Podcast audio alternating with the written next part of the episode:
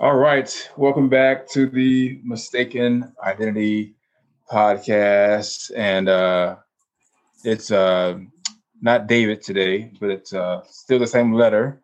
It's Dominic here with me. I don't know why I want to call you Dominique, but Dominic, how's it going? Okay. I'm doing well, Frank. Thank you. How are you today? You know, I don't understand why you're always in this mood you're in. You're just happy all the time. I don't understand why that is. Like, why are you always happy? Why not? You know what I mean? Like, there's too much to live for. There's not a lot of time to live it all up. So might as well enjoy every moment that we can. And I just love being on a platform where I get to communicate with people. So, why not? This is who I am. I like opening up my thoughts and sharing them with others, and then, you know, listening and reciprocating what they have to say. So I keep my energy high because it's important, and you know, I like sharing. You know, sharing is caring. So the more energy I can give, the more it can be received. And this is the perfect example as to why Jerry came to me, Frank. Got to meet this outgoing guy down in Premier that just driving all these girls crazy with his charisma. Oh, Lord. This just proves that there.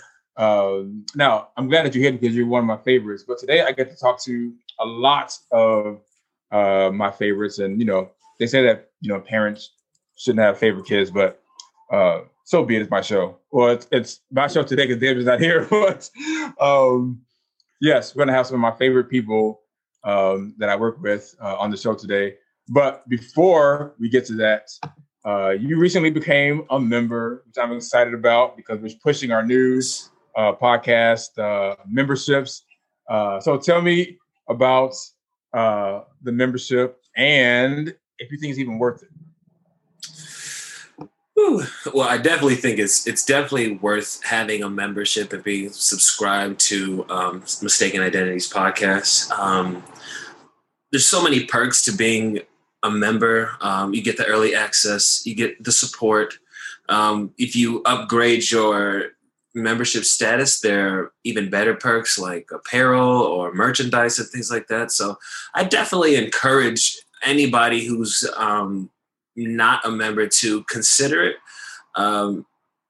Like I said initially, this podcast, what it does is it opens up the door for us to get to know each other. And, you know, some of us might want to take time to get to know each other. So you don't subscribe, right? You just wait until you get to hear it. But curiosity, for me at least, drives me to want to get to know who I'm speaking with, talking to, and, you know, how they can help me in the future. I mean, I'm just kidding, how we can help each other. But honestly, I truly believe that the membership is something worth having. So I encourage it for anybody who hasn't been able to subscribe yet. Yes. And for those of you that are a podcast, you know, you hear the audio only, but if you pay that $3 membership, you get to watch all of it. I see Rob is here. You get to see Rob's bright face. And, you know, I would say you're going to see Dominic's face, but you're going to see that anyway, because that's just what he does. But I'm just in you. Yeah. So we've got a bunch of people here today. I'm going to go one by one in the beginning. So I'm excited because I have to put this group together. I do want to say that one person that we had scheduled, Danny Zirimba, was actually in a car accident today. So he was not able to join us for obvious reasons. I want to try to get him back here at another date.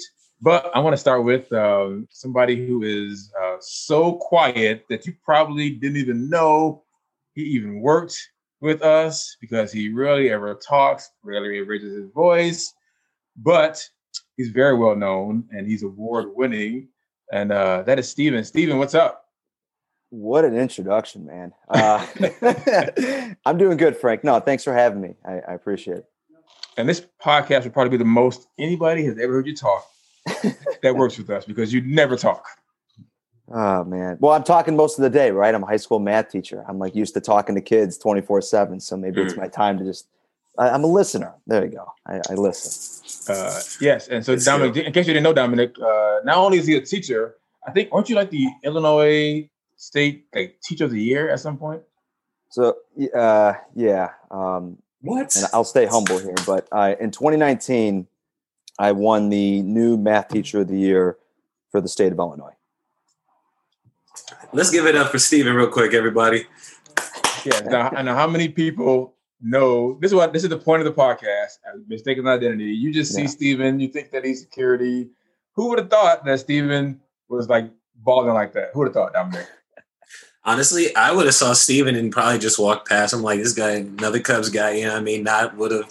But now I know that when I see him, I can probably have him do my taxes. I can probably have him run my bank account, help me just get my numbers in order. So yes, this is great news. I'm coming for you, Steven. I'm coming for you. Well, what he's not telling you is that we had like a 10-minute conversation before. All right. He didn't just walk back. We had a conversation, right? And now I have all these roles to fill. I got to do your taxes. So, okay. Yep. Great. Yes. This is happening. We've got 2 days left. We've got 2 days. And I hope that our staff will get to see today all the they have a great person.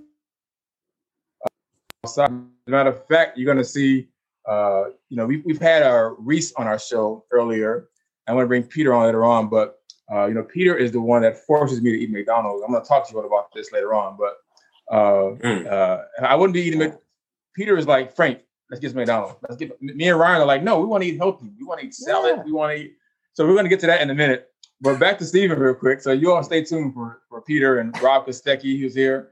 But so Steven, tell us about why you got into teaching and how was it to teach during the pandemic? Well, my dad was a teacher for 35 years. Taught at Argo Community High School in Summit, and just watching him, every day as a kid coming home with the stories, I gravitated towards that. I was a big math guy in high school, right? But that's sort of just like there. I enjoy like the working with students more and helping them out and like shaping their identities. I feel like my role, I'm like an identity builder as opposed to a math teacher, right? Like I'm a role model as opposed to a math teacher. Like I see that as my job as opposed to just solely math. But man, during the pandemic, you try to build these relationships with these kids, right? And online through a screen, it's like, it's so tough. Like, and so like, that's why this school year I made it like a high priority to just build relationships. Like, hey, if we don't get to this math, okay. And that's not a bad thing to say, but like, it's real. Like relationships I value like first when it comes in the classroom. So during the pandemic, that was like, I needed to focus on that. And it's been tough, man. I mean, you get those AFKers away from keyboard, where it's like, you're calling out to them. You're like, hey, I haven't heard from you. And then just ghosting you. It's a straight ghost. Right. Ooh. And then you look like an idiot because you're like calling them out and everyone just sees like, all right, person's not here. We're going to move on. But that's just it. You got to adapt. So. Wait, so teachers, I'm gonna get to you, Dominic, but so teachers have a code AFK. That's what you all use for. We don't use that. The kids use that. Oh my gosh. Gotcha. All right. Another acronym to learn, a whole nother acronym. I'm still trying to get used to LOL. I'm like, how do you laugh out loud over the phone? Okay, but the amount of acronyms these students are putting in, they're attacking the class. They're just attacking it. Yeah.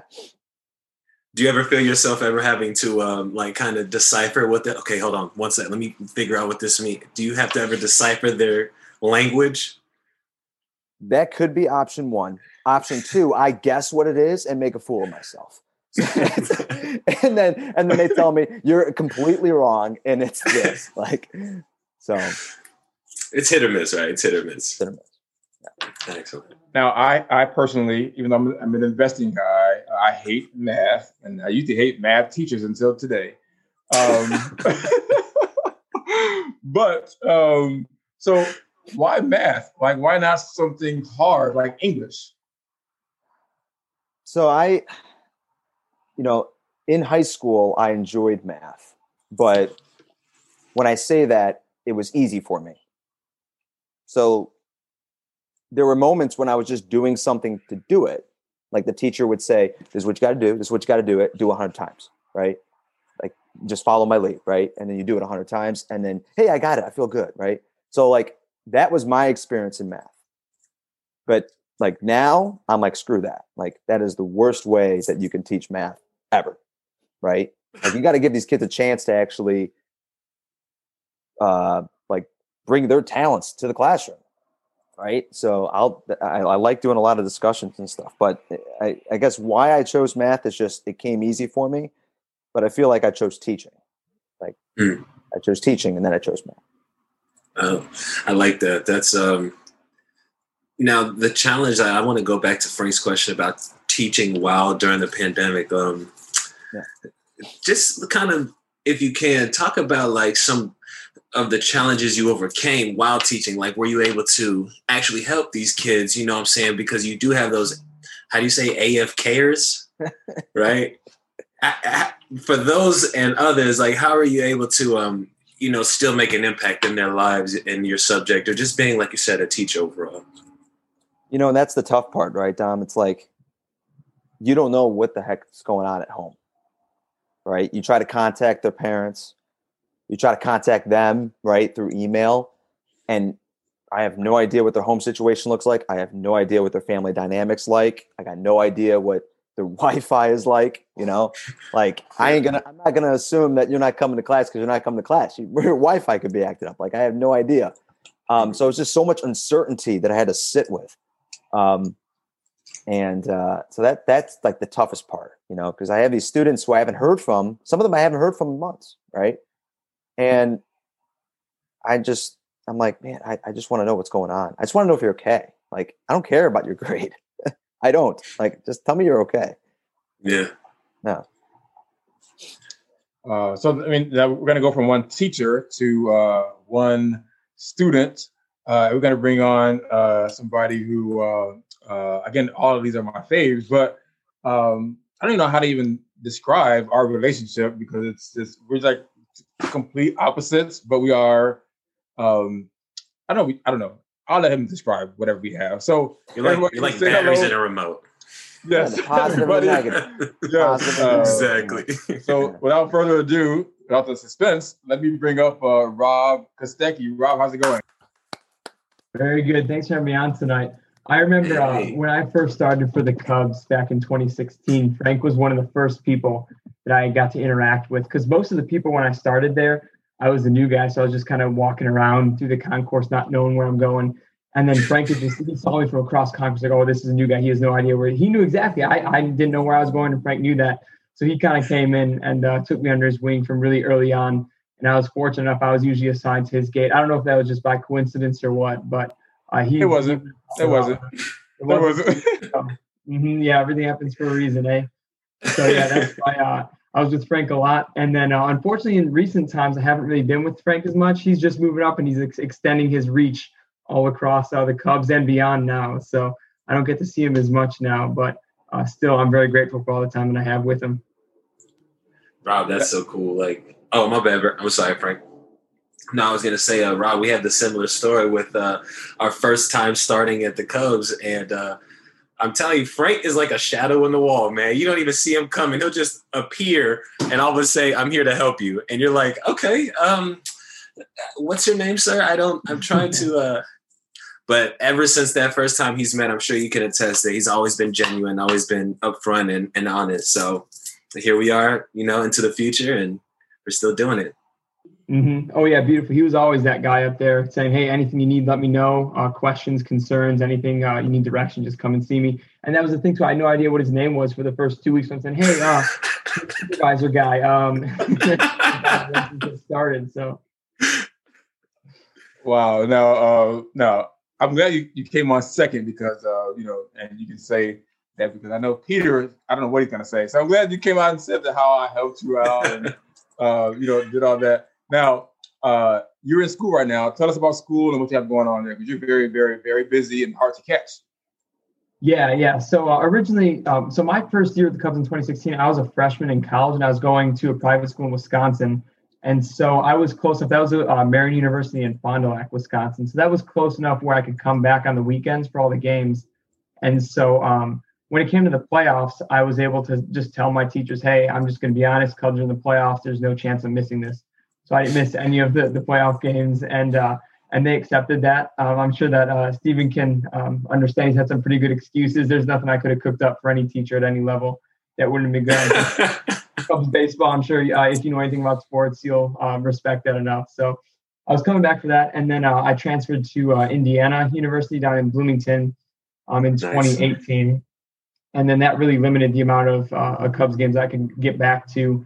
But it's been awesome down there because I'm studying sports media. And so back at Marion, they didn't have a specific sports media program. So I felt that I just wasn't able to grow to my full potential. And then Indiana has the sixth best media school, in the world. So there's just a lot more opportunity there. And as fun as it was to go to a smaller private school and play sports and things like that, it just at some point you got to make a decision whether you're going to do education or athletics. And I had to choose education. That's what it is. That's it. Education. What year are you right now, Rob? I'm a senior right now, so I should have graduated last May, but transferring from a private school to a public school, they don't play nice together. And so I lost the year, but the level of education was night and day, so I didn't mind at all taking that extra couple semesters. Cool. Now, Stephen and Dominic may not know this, but Peter and Rob do. So I used to have my own little pack of the young guys that worked there, and we were called the Wolf Pack. You don't even know this, but and we had our annual, yes, there you go, Peter. And those of you that are paid members and watch this, you'll get to see what's going on here. But we used to have our annual end of the year trips to Hooters, and we would all go out together. And I think Robert was always busy, but a lot of people don't know this about the Wolf Pack. You remember those days, Rob? Oh, yeah. Oh, yeah. What you doing at Hooters, man? You a freshman. What you doing at Hooters, man? It was a work-related function. So. Understood. Yes. But they were so close to me that they could literally run the gates or run wherever area I had. They could actually run it because I had taught them everything I knew.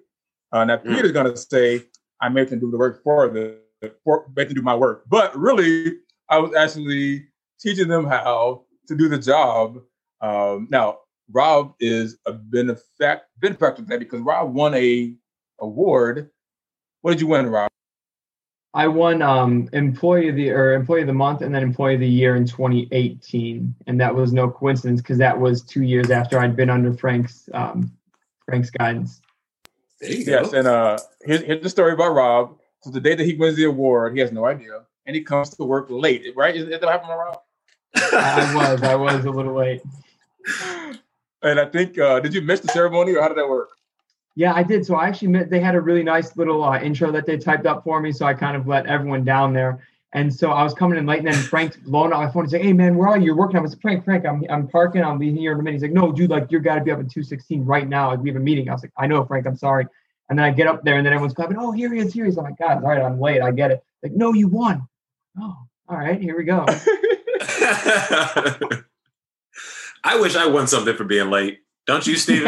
Yeah, right. Typically, we don't award that type of thing, but yes, so well deserved. And I like the 2016 and 17 year because almost everybody that was a part of my like little clique or group won an award. Reese won an award. Somebody they either won Employer of the Month or Employer of the Year. I think I had 6 winners who were associated with me in that one gate, which is like gate 8. So that was exciting. And I'm going to ask a question, and then I'm going to talk about your parents working at Wrigley. Yeah. Cool. I wanted to go back to Steve real quick. Tell us real quick, Steve, how you met Frank, because we know how Rob did, but how did you meet him? How did you guys connect? Man, I think I might have met you, Frank, the first year. And he's right about this, how I was quiet and shy. Like that, he is 100% correct. It's funny. My dad worked there the year before I started. So my dad's working there and I'm working there. And I'm kind of still that same way a little bit. It's a little, I don't want to say it's overwhelming, but I kind of just, I'm a good listener. I'll go through that. I'll call it as it is with that. But I don't really know the specific moment I met Frank, but I mean, I do know that every time I see him, it's great to see him. And, now like from this moment, like that our relationship is going to get better. So. Excellent. Thank you. Speaking of working with your dad working there, Rob almost your entire family at one point either worked there or works there. So who has worked there from your family, and who works there now from your family? So at one point, because we had that employee referral thing, so I was like, all right, we're putting every bolt in the chamber. We're just going to see how many people we can get out here. Just keep firing off shots here. So at one point, it was me, my dad, my sister, and my brother. So the only person not working there is my mom, and she's a big Cubs fan, but she didn't have the time for that. And then now it's just my brother and my dad. And my dad's in security, and then my brother's in GSA. All right, I got a question for you. Who? Oh, wait, you said your mom. Okay, that's fine. I was going to say, who doesn't work there for your family? But your mom. Maybe we'll convince her. Maybe we'll get her out there eventually. Just a little more persuasion. So what does it feel like? And this is a question for you and Stephen, I guess. What does it feel like to be with your dad all day at home and then have to come to work and work with your dad? We'll go with you first, Rob. What does that feel like? It's a fun feeling, but a little weird. It's kind of cool because then we commute there to work, whether we're taking the train or driving, whatever it is. So that's kind of fun. And then once we get to work, the roles kind of reverse. So at home, obviously, I'm usually the one getting direction. And then all of a sudden we get to work. Hey, Robert, where's 220? Hey, where do we send? And so it's weird. I'm like, hey, Dad, come on, let's go pick up the pace here. And it's fun, but it's fun. You know, it's fun having them out there. And then especially if we're assigned to the same area, or even if I need something, because obviously I'm in guest services, then my dad's in security. So if there's something that comes up, just having that connection is pretty beneficial, especially if it's a high energy situation. Now, most people know that if you come in contact with Frank at some point, he's going to talk to you about investing. So Rob is no different. But of course, Rob, you got that investing conversation with Frank, didn't you? Oh, it came out of nowhere. Yeah, one day Frank's like, hey, Rob, you know what? You need some financial... No, he didn't say like that, but yeah, he just came out of nowhere with it. And then I wasn't really too keen on that. Sounds accurate. I know he's playing, but he might actually be right. I could see that. He starts joking around. I was like, hey, Rob, you know, I invested. We got to have a conversation. I'm like, okay, Frank. He's like, no, all right, let's go right now. Yeah, he probably lied. Just came out of nowhere. Yes. I see him talk, like all over Facebook. And then I still like look at all the stuff I check up on the stocks he talks about. So he's a really great person to follow on social media too. He just kind of, every day is something new. It's not like, all right, Frank's my investing guy. It's like, no, Frank's my investing guy, my athletic guy, my, you know, if I need some food, we're the best super, whatever it is, he's kind of a jack of all trades here. He's the everything guy. Exactly. Yeah. We're the one-stop guy. Now, Stephen, being a math teacher, I don't know if one and two are correlated, but do you dabble in investing? Do you pay attention to the market at all? I know it's a different game, but you know, with the numbers and everything, do you feel familiarity when you pay attention to it or watch it? You know, I don't follow it as closely as I should, but I want to. You know, I'm at that point now where I'm like, you know what, I have a couple. You know, I got the Ameritrade set up. You know, there we go. But I got to follow it more often. You know, and there are like there's a financial algebra teacher at Lakeview where I work, and he is just like Frank. He'll like, you'll be walking around, boom, like conversation about investing out of nowhere. I'm actually just trying to go home, but sure, we could sit down for another hour or two. Yeah, and keep talking. No, exactly. It's like, and no cues are gonna tell him. Exactly. Like you literally got to stop him.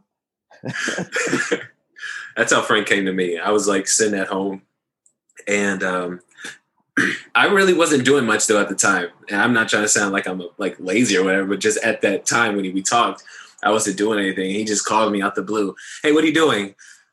Just chilling, watching. Get on Robinhood right now. I want to teach you some things. Write down all these notes. We have 1 hour.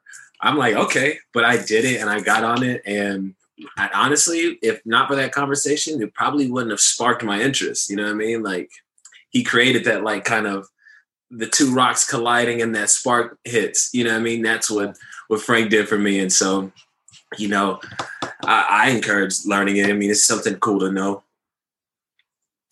All right. So this has turned into the Frank appreciation show, but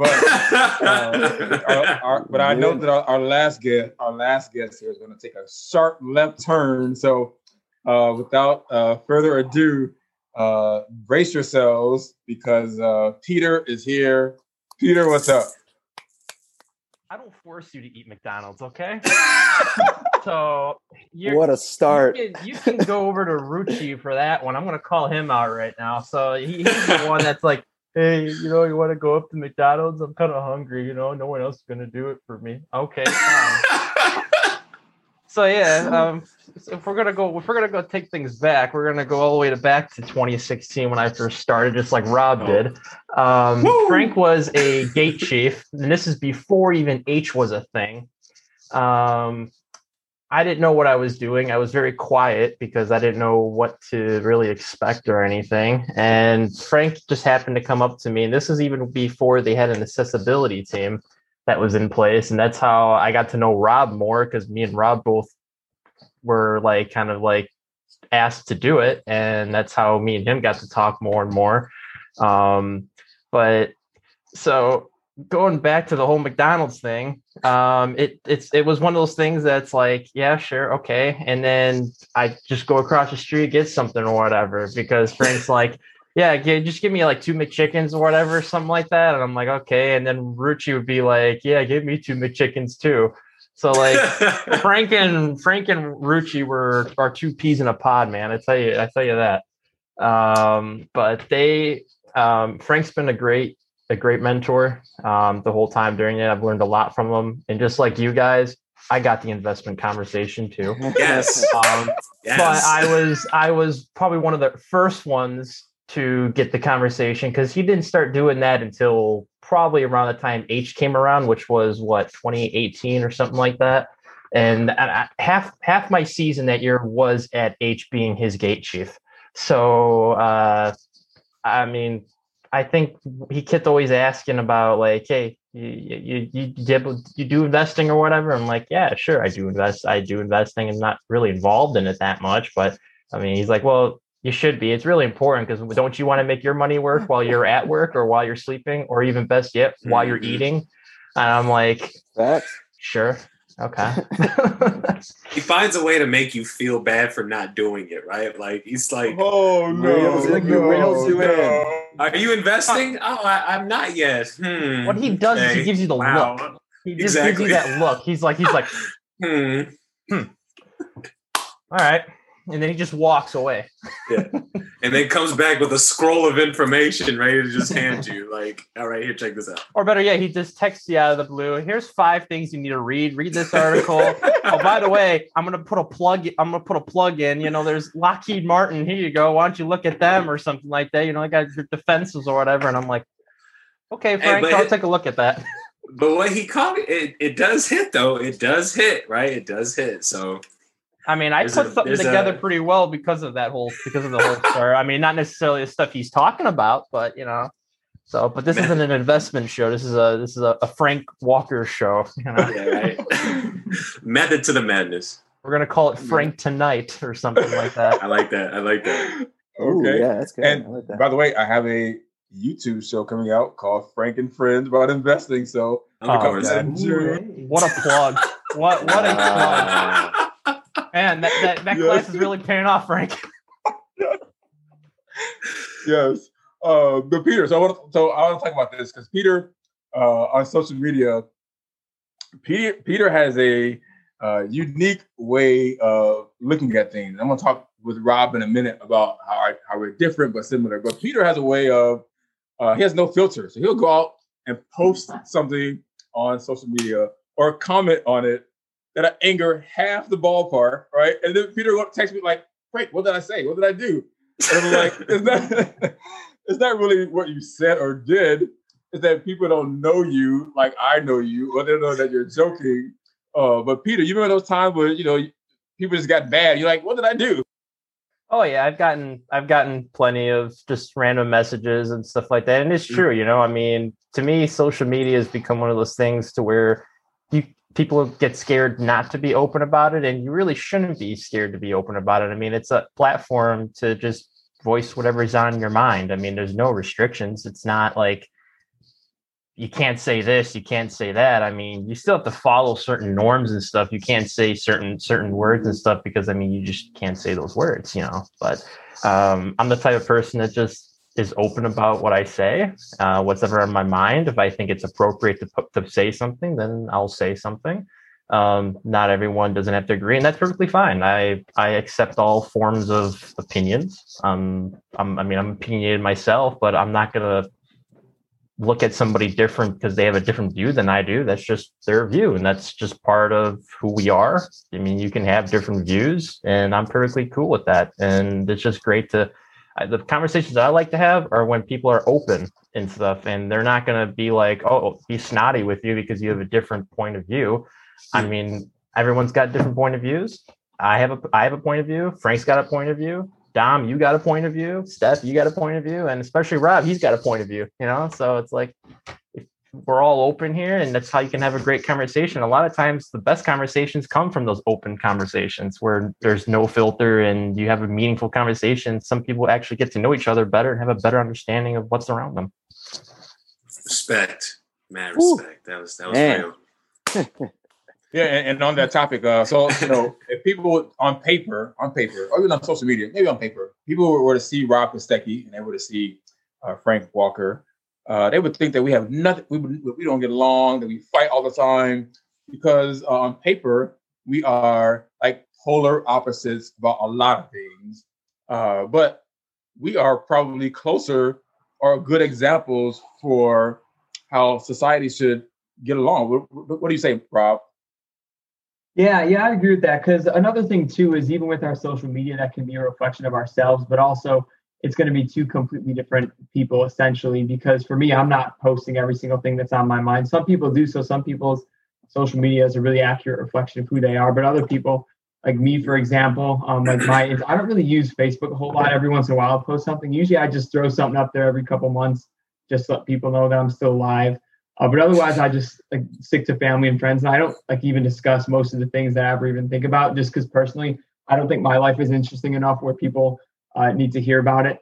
Maybe I'm wrong, but I don't know. I just don't really go off that too strongly. So, but whenever someone posts something on social media, I'll always look through it. And so, Peter's posting, he just really hates the White Sox ballpark, or really hates bicycles or something like that. And just whatever they post, you take it with a grain of salt, just because it's social media. Not that what they're saying isn't accurate, but just because what's on social media, it's just one specific instance or article or something. So you never want to have tunnel vision focusing on someone, whatever they're writing about. Just look at the broad picture. Because like you said, between me and you, we on paper are polar opposites, but in reality, we're best buds. Yeah, I want to jump in before Dominique. I want to jump in real quick because you posted something back during the summer. When everything was going on, you had posted something. I forgot what it was. I think I told you that people were messaging me about, oh my God, can you imagine what Rob Kostecki said? And I'm sure that you're not his friend anymore, whatever. I forgot what it was, but for whatever reason, people come to me about everything. Like, hey, he did this, whatever. But people came to me and said, hey, Rob Kostecki posted something. I think it was about Black Lives Matter. I don't remember what it was, but I'm like, to them, I'm like, I talk to Rob like almost every day. I probably can understand what Rob is saying better than the people that are complaining to me. So obviously, what did I do? I sent Rob a text. I think we talked about it for maybe like 2 minutes and then moved on to something else because it wasn't really a big deal.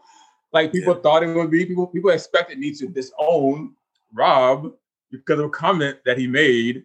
Come to find out after I think we talked about it and we almost agreed actually. Once I got a better understanding of where you were coming from and you got an understanding of where I was coming from, I think we agreed and moved on to another topic. Do you remember that? I do. Yeah. That was about the rioting in Chicago. I forgot the exact article. It was some, I think, Tribune article, and it's just like whatever, so-and-so many shops were burned down. And I'd post like, hey, I think this is stupid. I don't think it proves a point at all. I don't see a point in destroying the community that you lived in. And then people kind of didn't agree with that. And that's the thing too, whenever, not just social media, but just written word. If I write down some words on paper, we can't interpret tone through words on paper. And then also we don't know exactly what the person's thinking. So everyone took that completely. Well, not everyone, but a lot of people took it out of context, saying that I don't agree with something. I don't like this movement. I don't like this person. No, all I was saying is I don't like destroying property. And I think that it undercuts any type of positive reinforcement that you're trying to drive for anything. And then, and then Frank texted me and then I agreed. I said, hey, I'm whatever they want to support, that's fine. But I don't agree with burning down buildings and smashing stuff. It never turns out well. No, I agree with you, Rob. Like it definitely I mean, it kind of goes back to what Peter was saying, and you're like the example of what he was saying. You expressed yourself freely. You know what I mean? You didn't have any malcontent behind it. You just simply said, and I agree with this point, like, what's the point of destroying your own neighborhoods, your own communities, if you're upset? Like, you know what I'm saying? That's what kids do when they throw temper tantrums, right? But we have a whole city now acting the same way, and it makes us seem like, you know, I was like you. I sat back and watched, like, man, this is not beneficial to the cause, right? Like, if you want to, you know, make a statement about something, organize it, right? Do it the right way. But you express yourself, and like Peter was saying, some people, they'll just, if they don't like what you say, oh my God, you're an instant villain. You know what I mean? Like, all of a sudden, your opinion is the worst thing that could have ever hit the planet and things like that. But I respect you for, you know, still standing behind that. Like, look, you can feel how you want to feel. You can, you know, say what you want to say about me. At the end of the day, I still believe what I believe. And so, you know, never let that go. And I'm with you. You know what I mean? I encourage that. I mean, I respect what you're saying when it comes to how people act, when it comes to having an opinion and how just society handles things. You know what I mean? It's everything's so tense, you know? So I want to just, I'll end it with this. Like, I respect where your position was, because at the end of the day, a lot of people would have been, you know, I didn't mean, you know, try and figure out things to say to, you know, justify their own words. But you know, I said what I said. You don't have to like what I said, but it is what it is.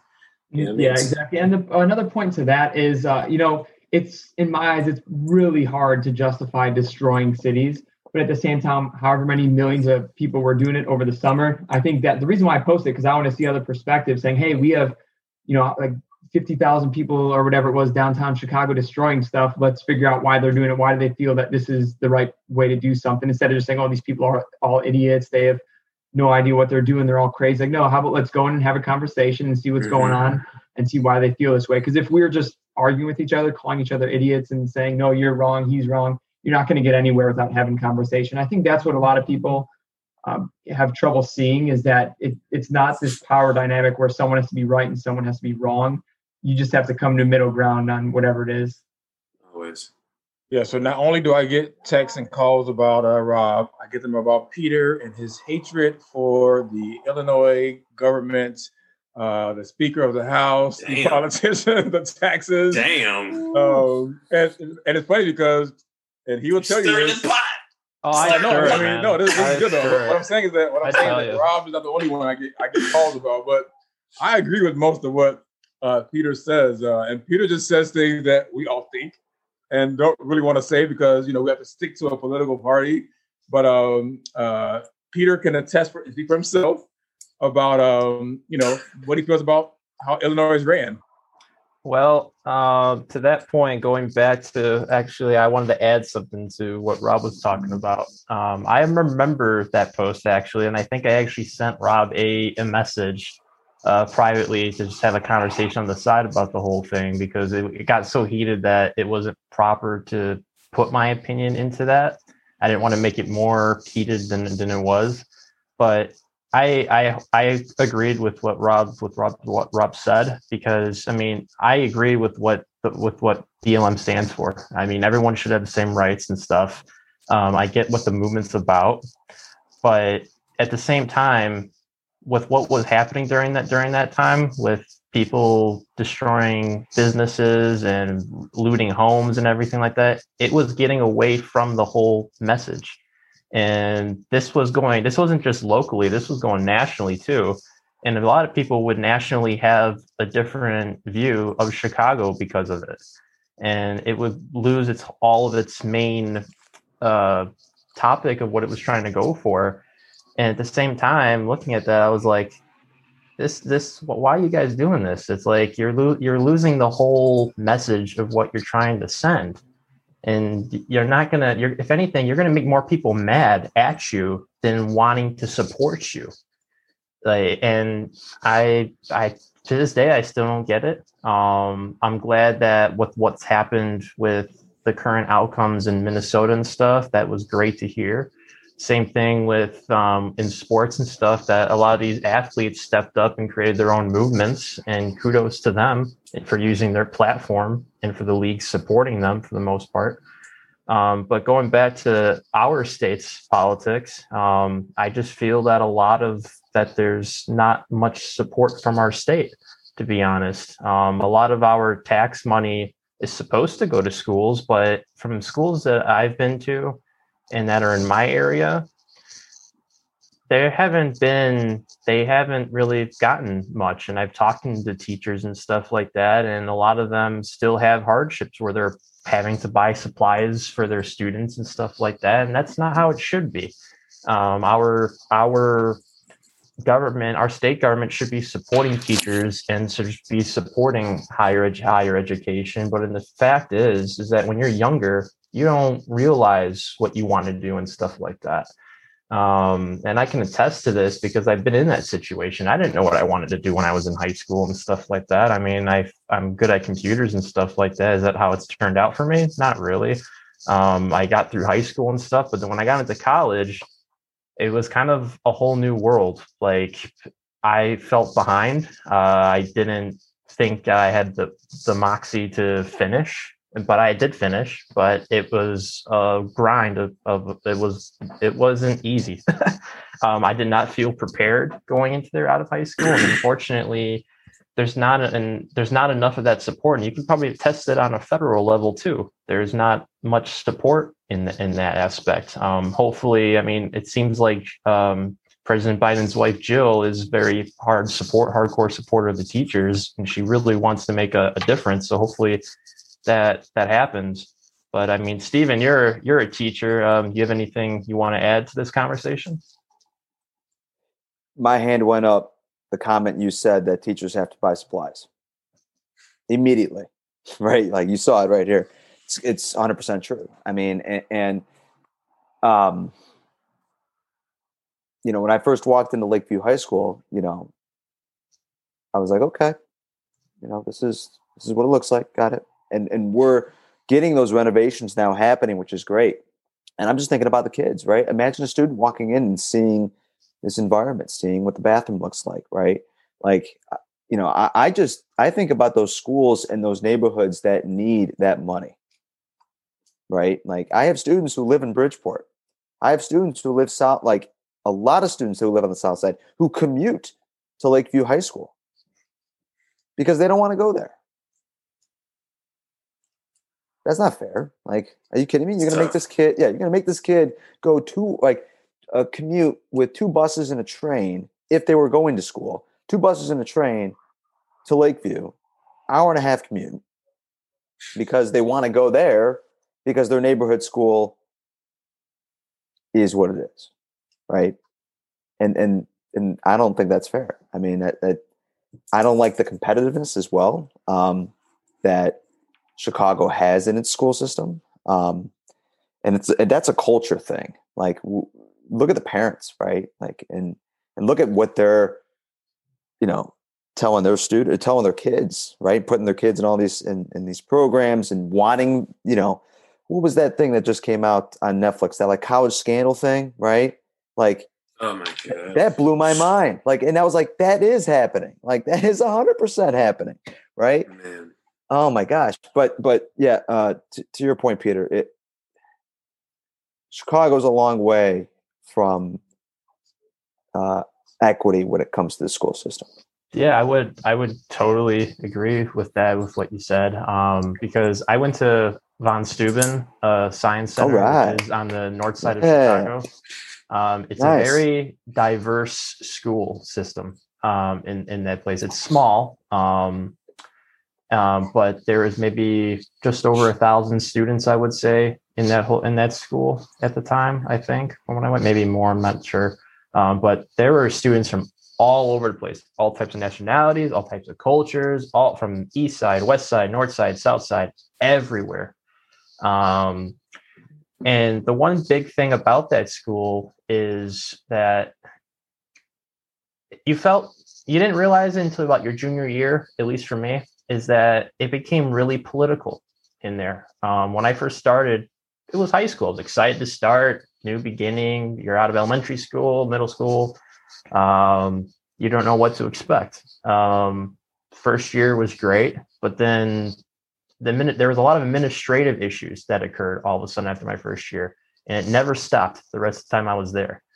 And then I have to say that I wish that that didn't happen, because it honestly, they kind of didn't put students first. And a lot of people talk about how there's inequality and stuff in this world. And honestly, it starts with the education system. A lot of people, unfortunately, put a lot of moxie into where you went to school, what type of degree you have and stuff. And they don't actually look at who the person is and their personality type.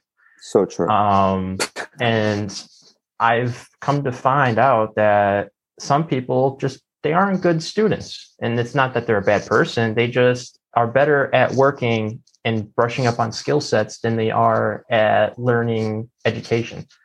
Having basic education is great. Everyone needs it. Just to do basic mathematics, reading, general stuff that you're going to be using in your everyday life. But a thing that also I wish that, and this needs should be more outspoken with, is that high schools, whether you're junior or senior, they need to have one class that's a requirement, especially, and hopefully this becomes a state mandate. It'd be great if it's a federal mandate, is that they need to have some sort of finance class. And this will go back to the whole investment conversation that we had. People, especially younger people, need to start investing early on. It's important because you have a job and stuff, great, but you need to make your money work for you. And that's something that actually Frank told me and showed me. And I kind of knew that beforehand, but never really got a real explanation of it. And he's one of the people that got me rolling with that. And that's another example of who he is. But I mean, if schools had a financial class, just basic understanding, like, hey, you need to make sure you have this amount of money on the side for paying this bill, this bill, this bill. When you get older, you're going to have rent or even a mortgage, depending which route you want to go. You're going to have a car payment. I mean, you can't take public trans everywhere, because there's sometimes public trans doesn't go where it goes. So then, I mean, luckily there's Lyft and now and stuff, but even Lyft now, especially post pandemic, is expensive. I mean, yeah. I mean, the other day I tried, the Brown line wasn't running from Belmont because of the construction stuff. And I waited an hour and I was like, okay, maybe I'll just take a Lyft to go home. I looked at it. It's $40 to go 5 miles or whatever it was. Mm-hmm. Now, I know that all the people that work for us, and we have thousands of listeners. I know the ones that work for the Cubs are sitting there saying, who is this Peter? What version? This is not the Peter that runs around and cracks jokes. Even I'm sitting there in awe, like, who is this guy? Like, where did this Peter? Coming out. Like, which episode am I on? What is this? Like, what? Mistaken Identity. Well, very few. The only ones that are close to me. Yep. That's a very few. They know how exactly I am. Yeah, and but I just speak my mind, like Frank said. Yeah, but before you go, Dominic, this we have thousands of listeners, and I think that I didn't expect this conversation to go this way, but I'm glad that it did, because we can actually be an example and then use this platform to show people how to have these uncomfortable conversations. So when Dominic is gone, I'm going to keep it going with another question, but go ahead. Well, look, I was going to say, I haven't had the pleasure of meeting Stephen or Rob in person, but I'm grateful for this opportunity to hear them speak, because now when I do meet them in person, I'm going to look at them in a totally different lens. Like, you know, we work together with colleagues, of course, but now we can talk about other things. But I've seen Peter before, and we've had, you know, brief brushings where, either we're in the locker room or we're just passing through the concourse. But to hear him talk like this, I'm like, oh man, there's so many similarities that we all five of us can be like, you know what, we're all making valid points to one another where we can piggyback off of it. And so, like you said, mistaken identity, you know, you never know who you just work with. I brush elbows with Peter, but it's because we're trying to get to our job. But to now have an opportunity to sit and listen to the gentleman, I'm just like, whoa, like, you think like I think, like, you feel how I feel, like, and so many other people probably, some of the other listeners feel and understand that, like, man, Peter's making some hit points. So is Rob. You know, no offense. I mean, Rob, Peter's, that all of us. We're all making hit points. I don't mean to. I'm not as Peter. I'm not at that level yet. Look, I didn't even mean to do Rob that, right? Listening. Rob's just listening. No, my question is for Rob, actually. But when Dominic's gone, I remember Dominic. Frank, you muted yourself, bud. Man. Oh, I'm sorry. I don't know why I said rookie move. Hey, I pay somebody to edit, so that's what I'm about. That's why you pay an editor. But and shout out to Joe, our editor, who does a great job and is gonna have to do some work on this. Shout out to Joe. I want to keep this going because I'm gonna give. I know I told you all the hours. So give me like 10 more minutes, you all. But hey, we can keep going. I'm enjoying this. We talked about the rioting and things downtown, and I have always said that both sides are really the problem. So for Rob, I'm going to start with you, and then I'll go through the rest of them. Do you feel that the January 6th insurrection, right, when they stormed the Capitol, gets the same kind of scrutiny as the Black Lives Matter, the rioting? Do you think it gets the same type of scrutiny, or do you think one is worse than the other? I think that they're both terrible, and there's a whole bunch of different lenses that you can look at that through. Obviously, whatever news station that you want to look at, you're going to get a completely different story. I think that January 6th incident has really been weaponized to push a particular kind of culture associated with the Republican Party. And at the end of the day, I mean, it's terrible what they did. But to me personally, they didn't, burn down cities and destroy and kill a whole bunch of people like a lot of the riots did. I'm not saying that that's indicative of how every riot goes, but I don't like either. I don't think there's a place in polite society for rioting of any type, no matter what the cause is for. And for me personally, too, even just protest, this is going to be an unpopular opinion. I don't really see the point of protesting about going out in a street and holding up signs, because anyone who's going to have, like, if I'm trying to lobby for getting more money for schools so I can get more supplies or whatever you want to use that money for. Standing out in the street, the person that you're trying to reach might not even see that. So I think it would be a better idea to, write to your senator, write to the mayor, whoever you want to get at, and then get a petition going or something a little bit more productive than just holding up a cardboard sign. And I don't mean that in a disrespectful way. I just, looking at that through a productive lens, I just don't see, what your end goal is by walking around in the street for a couple hours. Fair, definitely fair. Okay. So one, I understand. So if I look through it through your lens, I understand it, and I agree with you. If I look through it through your lens, but if I was to be the devil's advocate, and I can say this because me and you are friends, but if I was to be the devil's advocate, I would say that sometimes those people may feel that they don't get heard the same way that others would. So in their mind, this is the only way, to get things accomplished. So again, playing devil's advocate, but every point is valid.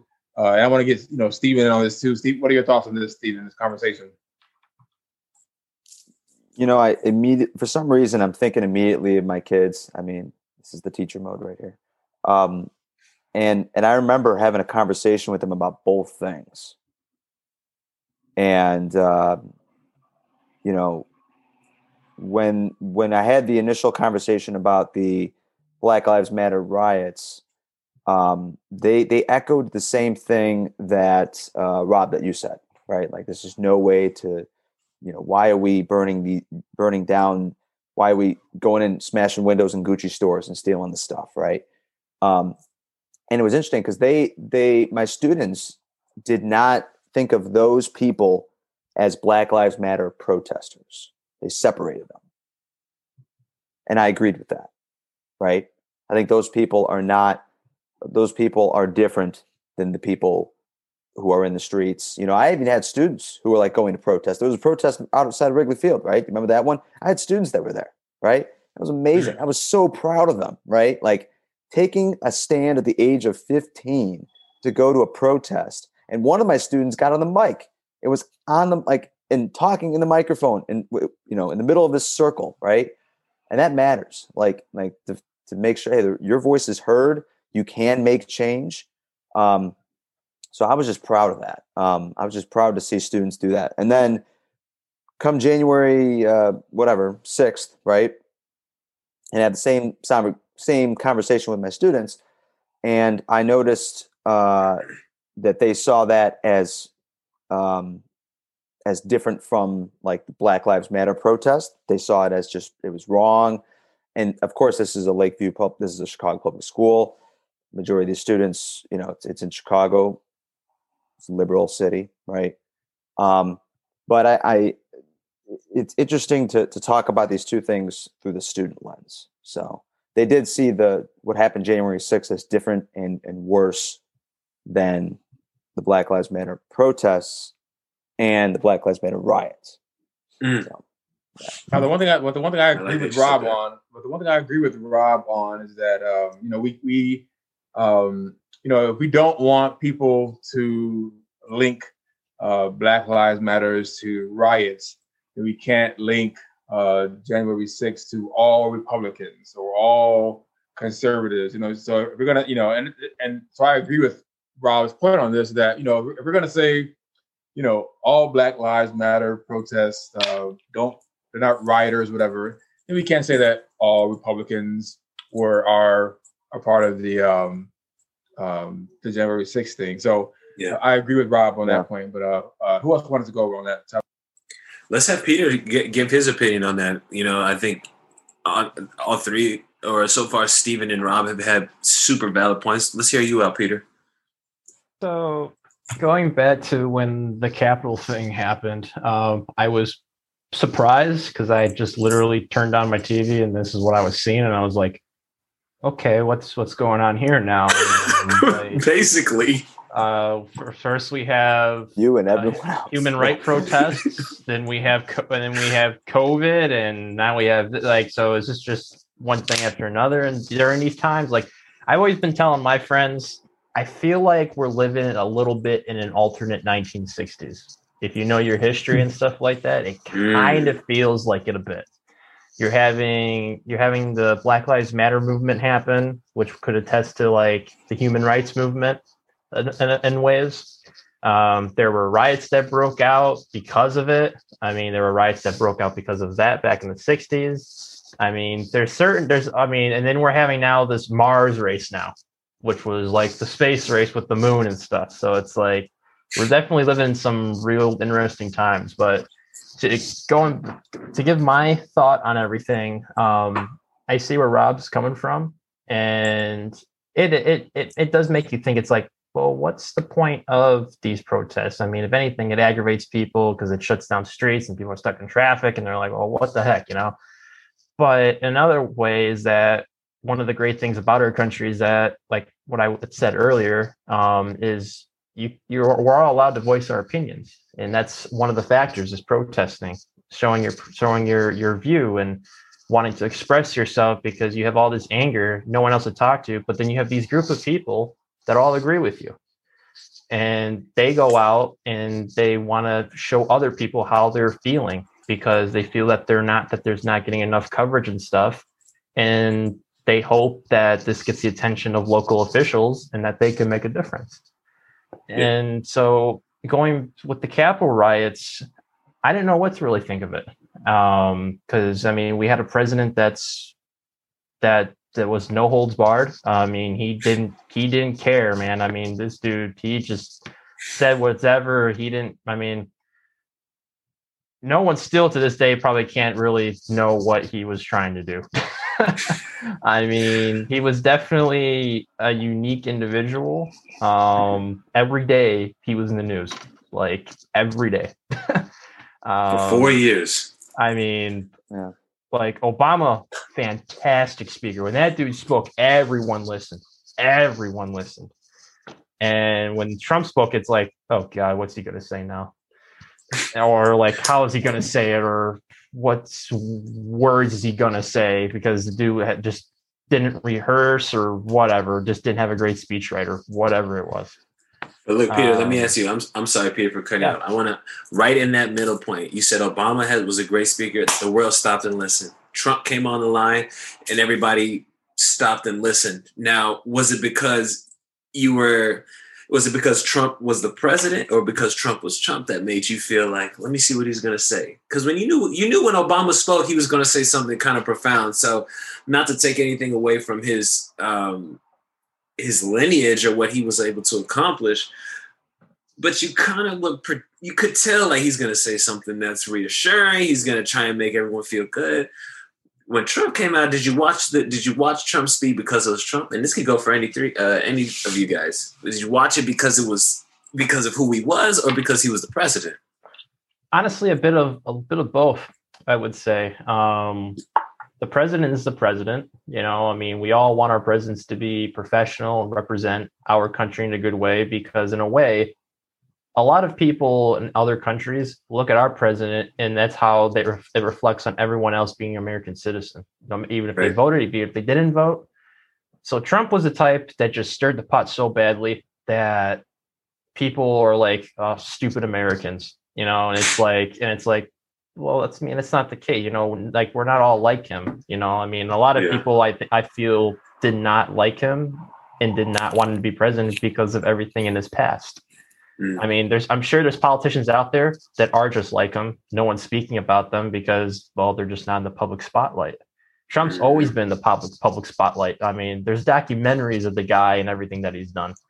And which I actually think a lot of people should go. I mean, if you haven't yet, go watch some of these documentaries, because it might give you a bit of insight on who he was and stuff like that, to give you a better understanding of why a lot of people disliked him. Mm-hmm. But I mean, I guess some people are going to be like, well, you didn't really answer the question about the Capitol riots and stuff. And I think... Now, do you blame? Is it actually his fault? You know what I mean? Because words are one thing, but action is another, right? Like, I know this might be a 2-part series, Frank. I'm going to just throw it out there, but... Honestly, it should be, man. I mean, we could make a 2-part series. But I do want to... when you're done with this question, I do want to come and give the other side. I want to make sure that we're giving equal, you know, equal. So I do want to give what people may say about, you know, the media being listening to him, whatever. So I want to come after that. Peter, go ahead, Peter. Wait, but let me rephrase your question then. That way, at least it's a lot more general. Do you blame the president, or do you blame the people for the actions of January 6th and what followed after that? Not so much as blame, but who do you hold responsible? Honestly, in a way, he was kind of encouraging it to get the world, what I guess what younger generations say, woke about what's going on. But in a way, I guess, this might be a bit controversial to say, but there are some people that feel that whole thing was their version of Black Lives Matters, because they feel that people weren't respecting their opinions and stuff because of the fact that they were part of a certain political party. For me, I view myself more as an independent.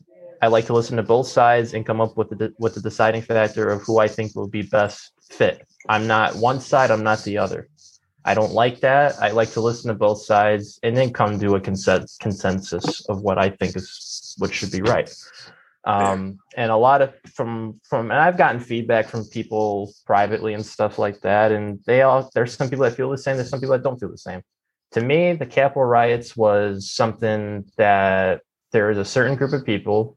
You can call them extremists. You can call them domestic terrorists, whatever, that were voicing their opinions on our government, and that's how they did it. And do I think it was the right thing to do? No, because it gave a bad image, to be honest. There's different ways of doing it. But then there's other people that are going to be like, well, you look at BLM and what they were doing downtown to stores and stuff. What do you think about that? And I'm like, well, I don't agree with that either. I mean, in my view, when people protest and want to voice their opinions, they should do it in a proper manner that gets their opinion across, and that would make other people say, you know, I never thought about that. And then that gets more people on their cause. And that's how I think things should be. Is it how it's going to be? No, of course it's not. That's not how it's going to be. You're going to have people that are going to be wanting to be violent because they're like, it's the only way of doing things. No one's going to listen if we don't do this. Well, okay, maybe that's true. Maybe it's not true. And that's just how the world is. It's been that way for years, decades, and that's just how it is. Now, from the other side, and I'll let you all go in a minute, but from the other side, there were many, many times that I was watching CNN, thousands of times watching CNN, and in the middle of a show, breaking news, and I hear something, and they tell me what the breaking news is about some tweet or whatever, and I'm thinking to myself, why is this breaking news? So I do feel that the media was different, in my opinion. I just thought the media was different in the Trump administration than they were another one, because every second of it, there was not a time I couldn't turn on CNN and breaking news. I'm like, yeah, Frank, you're muted again. Yeah, you can. Every second of the day, Trump is breaking news. He tied his shoes. I'm like, what? So go ahead, Stephen. No, I think it's also the image that he puts out that makes that is also a factor in that, right? I think it's the image that he puts out in the world that causes the breaking news to happen every day, because it happens again and again and again. But do we have to cover everything? My point is everything news. And for both sides, Democrats, Republicans, how much of the media shapes what we think about people? How much of the media shapes what we think about policies and, what have you? All right, I guess I'll speak real quick on that. That's one thing that I forgot to add, and I'm glad you brought that up, Frank, is I personally think that a lot of people use what the media says and they just run with it. And the problem is, especially in this society, and it was even before Trump was president too, it's more been a social media type thing that hasn't kind of figured itself out yet, is that a lot of people just, when they hear something, they run with it. They don't really critical think it. They don't think about, they don't do any thought thinking to themselves about what they read or what they just saw on television. And they're like, well, if they're reporting it, it's got to be true. I mean, why would they report something that's false? But I mean, to your point, Frank, I mean, CNN as well as Fox are notorious for doing stuff like that. And I'm the type of person that likes to find more independent media outlets that report on stuff that you won't hear on the mainstream media. Because, I mean, I do believe that they are persuaded in a way from certain officials. And they're like, hey, we want you to put this. Don't put this. Because that's how they get their funding. And that's how I think the media has been going about their business for a long time. I mean, I always said a perfect example of how things have been going in the past decade is watch House of Cards. House of Cards kind of gives a good view of how things have been, especially kind of during Trump's administration.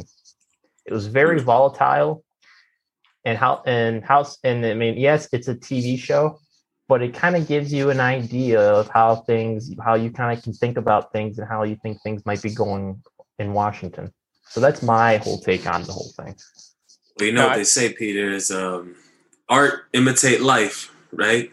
No. Art imitate life. So they weren't wrong about what they were saying. I didn't get a chance to see that show. I'm not sure if anyone else has, but anything you see that you can watch and you can find some kind of relation to in your own general life, like, isn't that really happening?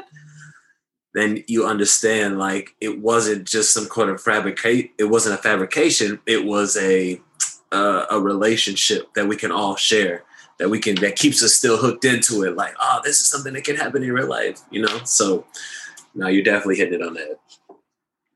I feel like we have become very tribal. Like, you gotta pick a side. Like, I'm independent, but I could never go online right now and say that I loved what Trump did about criminal justice reform. Nobody had ever touched criminal justice reform, but if I go out and say that, oh my God, I'm gonna have all kind of hell thrown at me. Yes, exactly. But He did.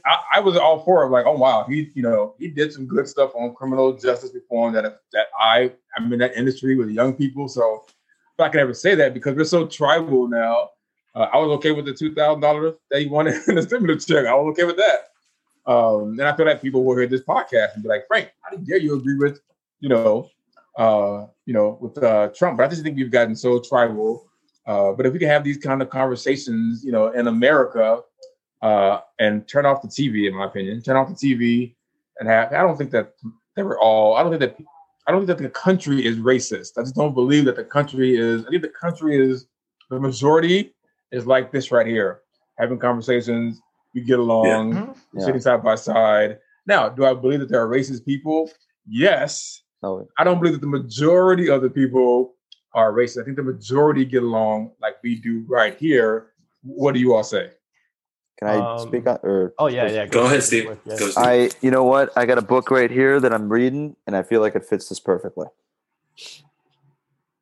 It's so hard for white people. It says White Fragility, Why It's So Hard for White People to Talk About Racism. Now you gotta explain that now because and I just started reading that. I've only read the first chapter. And the reason I'm reading this book is so that I can go into these conversations and not, like you said, not an understanding both sides, right? And understanding my white privilege, understanding my history, right? And understanding the history of African Americans, right? And what they've had to go through and endure. And so I immediately was like, wait a minute, I have this book right here. This conversation is making me want to read the rest of this right now. So that I can have these conversations. I just wanted to throw that out there. Thank you for sharing that. That book looks awesome. White Fragility, right? Is that what it's called? Yeah. White Fragility. Yeah. Oh. Perfect. Hey, Rob, you've been kind of quiet over there, bud. You got anything you want to add? I've been loading up comments. Yeah, I just didn't want to step on anyone. But going back to the difference between Trump and Obama, I think if I could have just Obama's demeanor and Trump's policy, that would be the ultimate superhero. Because Obama was an extremely well. You ain't lying. I mean, I would agree with that. I mean, that is, Trump was. You ain't lying. He went after everything every single day. He was in the news. And that man was front lines, wasn't he? Obama was, like I said, one of the greatest speakers I have ever seen on television. Oh yeah, yeah. He could sell you, a sack of crap and you'd buy it just because of how well he was at presenting his case. But at the same time, I mean, I don't know how Trump didn't have someone filtering everything that he had. This man should not be allowed on Twitter. But at the same time, that was the media just ate it up because they've never had a close, raw, intimate relationship with a president like that. And that's that, celebrity part of him, just because he's not a politician. He's coming into this fashion and, obviously America thought it might be a good idea and we tried it. And, it worked out in some respects. In other respects, it didn't. But, I don't know. That's the thing too with professionalism. A lot of people want to say, especially if you're the president, oh, I'm just going to be upfront with you. I'm just going to say what's on my mind. You can be as transparent as you want to be, but that's not necessarily going to be the best way to present a case or to reach your target audience, or just reach your entire audience, which would be the entire country. So, interesting personality. I can't say I've seen anything like that. And then going to speak on the media, I touched on it earlier with different sites. You're going to get different messages. Whichever site that you're going to read, every single article, video, whatever you want to do, the message buried within that is pretty specifically prescribed to pitch a certain message. So, for example, if I'm writing a piece on the Cubs right now, like Kyle Hendricks the other day gave up a bunch of runs, I can either write a story and based on how terrible Kyle Hendricks pitched or how well that the Pirates hit.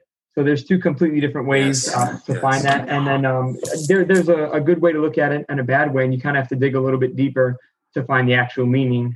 So in that particular example, let's see. Well, the Brewers, they all have at least 30 at-bats against them. The wind conditions, whatever. Hendricks is coming off short days rest, whatever the case is. So you have to do a little bit of digging to find the actual truth, because just because it's the first headline you read doesn't mean it's the right one. Yes, we go ahead, Stephen. Then we got to end it. Go ahead, Stephen. Yeah, that made me think of a question: is the media's job to convince or convey?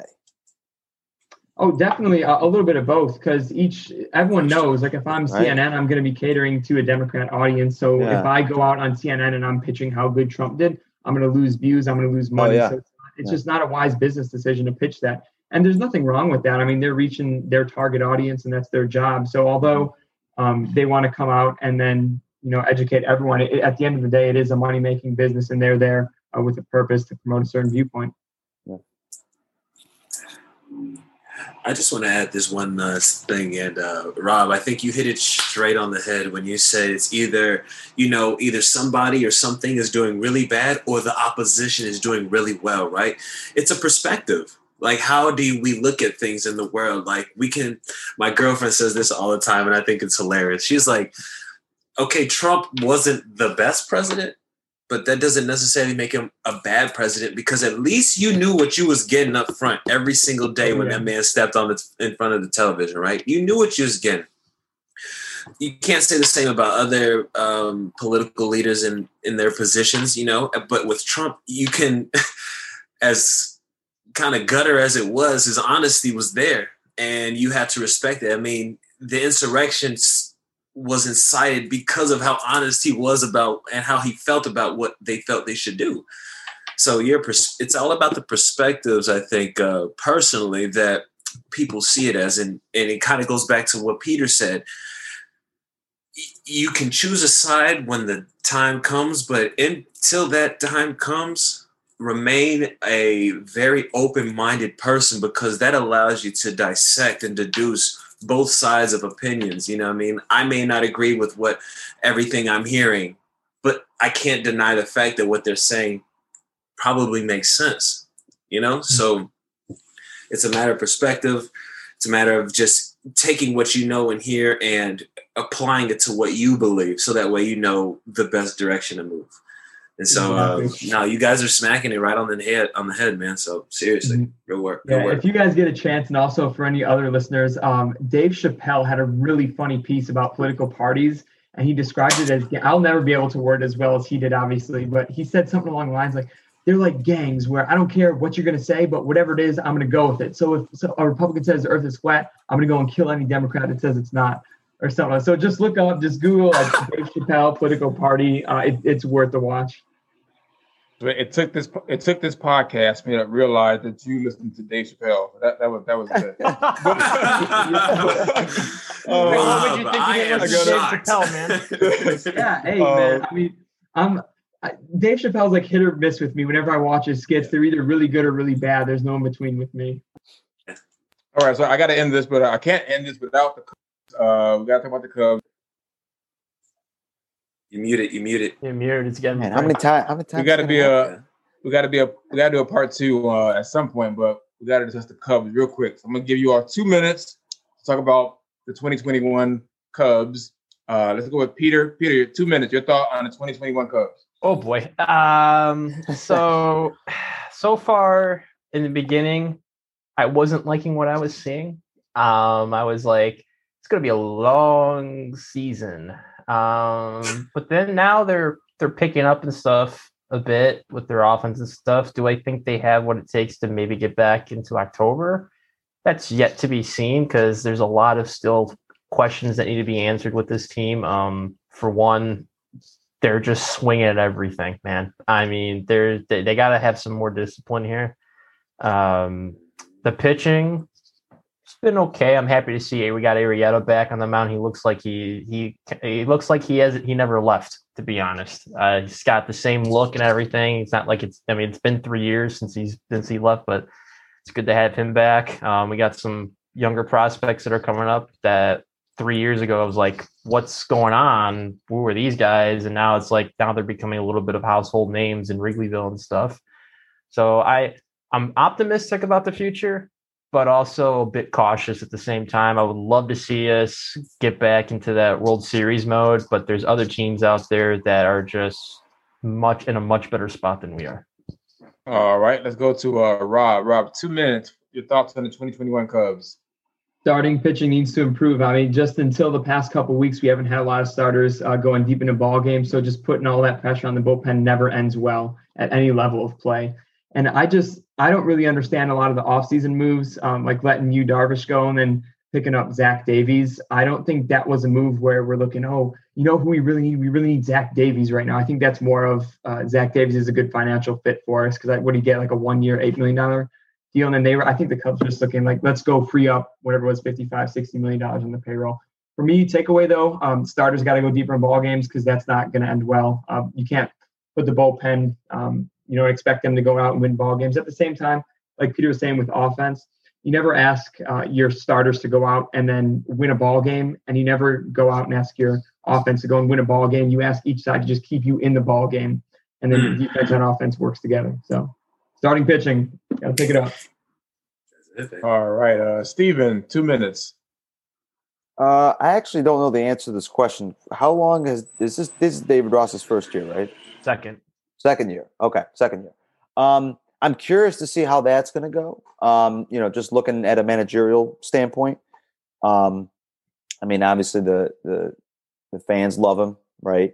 And I'm curious how long he'll be the manager, what that's going to look like. I agree, Rob, starting pitching, right? That's what wins championships, right? You look in October, what is it? The Tampa Bay Rays, they had Benny Snell, they had I forgot his name, the other guy, but their starting pitching was phenomenal. So I think that needs to be number one addressed, right? And in the bullpen, just getting that, those two things are what gets you into October. I'm thinking back to 2016 against the Indians, right? Andrew Miller, that was one of the best bullpen pitchers, right? Back in 2016. So starting pitching, bullpen, and then just with Rizzo, that rubbed some people the wrong way about not, giving them that contract. So that I could see fans right now as they walk into the ballpark, season ticket holders, they kind of already have that okay, they didn't pay Rizzo great. We're on this down slope. So I see that already. So I'm curious to see what the next couple of years are going to look like. We'll see. All right. On that note, we got to go. We're way over, and you all should catch us on the next episode of the Mistaken Identity Podcast.